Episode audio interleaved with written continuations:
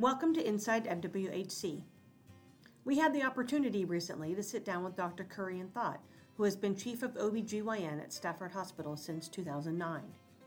Under his direction, Stafford Hospital was first designated a Center of Excellence in Minimally Invasive Gynecology, COMIG, in 2014, and they were recertified in 2017.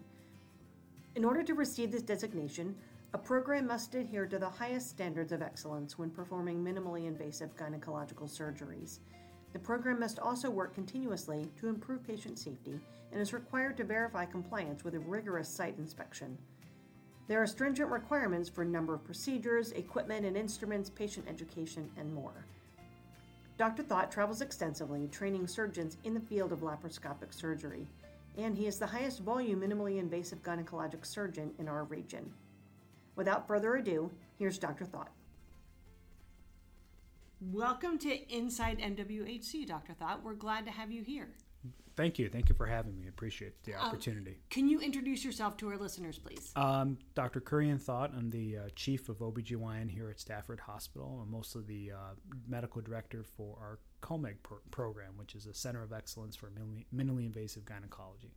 I'm with Women's Health and Surgery Center, which is a private practice here in the community why might a woman need to come and see you? What kind of symptoms might she be experiencing that would bring her to you? Yeah, so let's first address what is minimally invasive yes, gynecologic please. surgery. So yeah. that is basically minimally invasive surgery has been utilized. That word has been uh, used to describe keyhole surgery or small incision surgery or laparoscopic surgery.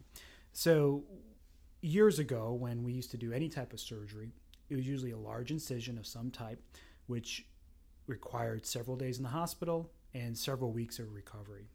Over the years, minimally invasive surgery or laparoscopic surgery has evolved to such a point that we can make two or three very small incisions on the abdomen or pelvis.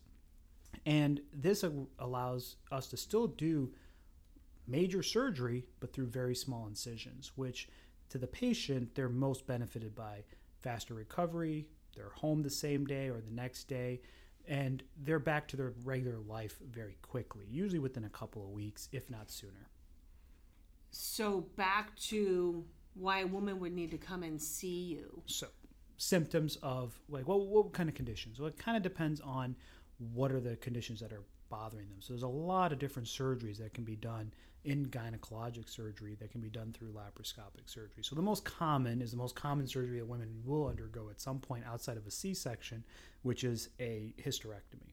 So we were one of the first places to here at Stafford to do total laparoscopic hysterectomies, which basically mean removal of the uterus through small incisions or through that surgery. Um, other conditions are fibroid surgery, so otherwise known as myomectomies, or any type of urogynecologic surgeries, such as surgeries for prolapse, which are laparoscopic sacrocolpopexies or uterosacrocolpopexies. Another procedure that is done very uniquely here and only at a handful of centers around the country is laparoscopic tube reversals. So that's where a woman had their tubes tied at some point in their life and decided because they did not want to have children anymore, but they changed their mind and they decided they would like to try to get pregnant again. So we had the opportunity to do a procedure where we can actually bring those tubes back together to increase their chances of trying to get pregnant. And that's also done laparoscopically. So, what if somebody's at home and they don't know if they have any of these conditions? What kinds of things might they be experiencing that should bring them to their doctor? So, one of the more common uh, issues or symptoms that women will probably deal with is changes in their menstrual cycle. Either their cycles are painful or heavy, um, and if they're either of those, seeing their gynecologist helps them at least start the process of being evaluated for what they might have. Besides fibroids, which may be handled either through a myomectomy or hysterectomy, they may have endometriosis, which is a really difficult diagnosis to be made. In fact, most women spend seven to 10 years in the health system of some type. Uh, not getting a true diagnosis because the only way to diagnose diagnose endometriosis is through some type of laparoscopic surgery to assess the pelvis to see if someone has endometriosis.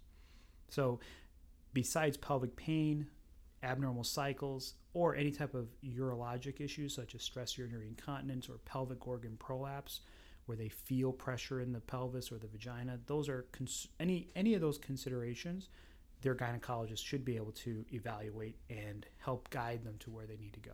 Okay, so that brings us to the next point. Somebody can't just call you up and say, "Hey, Doctor Thott, I need some surgery." Is that right? They need to go through their gynecologist. No, they well, they, if they already have an established gynecologist, we absolutely encourage patients to go see their regular doctors.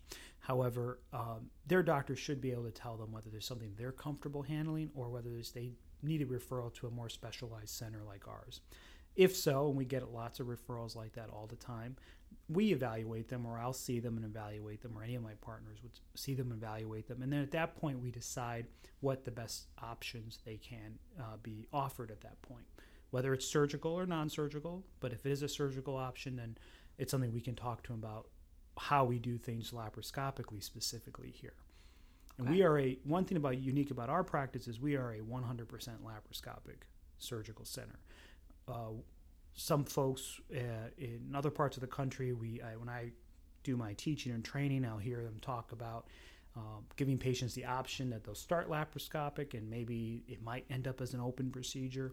We're very happy to say that we've been 100% laparoscopic for the last eight years, um, and that's just because we've been able to do so many different types of procedures and we see so such a wide variety of pathology that we're very comfortable doing things laparoscopically.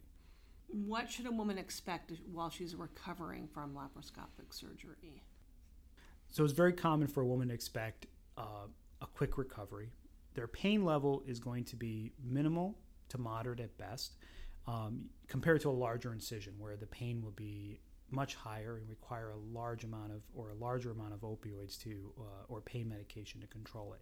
Another advantage, maybe we didn't touch upon before, of laparoscopic surgery is the less the the, the a lower amount of opioid use or narcotic use during surgery uh, or post-operatively. So pain is usually I always tell patients the worst part of their surgery is usually the first week, and usually that pain is usually related to um, bowel or gas pain that sometimes can occur after surgery. But beyond that, um, by the end of the second week, they're usually bouncing back pretty quickly at that point. And why would you have bowel or gas pain? So anytime you do surgery or you operate within the pelvis or the abdomen, the bowel tends to slow down, and that usually can can add to their recovery as far as constipation issues or gas pain related issues. And that's a very common thing with whether you're open or laparoscopic, but it's still present even in laparoscopic surgery. So you've led the efforts in Stafford Hospital's certification as um, a center of excellence in minimally invasive gynecology through the Surgical Re- uh, Review Corporation. Can you tell us what that means and why it's important? So originally, um, COMEG, or the Center of Excellence in Minimally Invasive Gynecologic Surgery, was established through um, one of the largest societies of minimally invasive gynecologic surgeons, known as AAGL, which was the uh, past was known as the American Academy of Lap- Gynecologic Laparoscopists. Over the years, Surgical Review Corporation has taken over that uh, ability to certify centers and physicians who have achieved a certain level of not just quality metrics but also volume and case metrics to be able to tell their story a little bit better because a lot of folks can sit there and say I'm a minimally invasive gynecologic surgeon or I'm a minimally invasive surgeon but don't really offer minimally invasive surgical options to patients.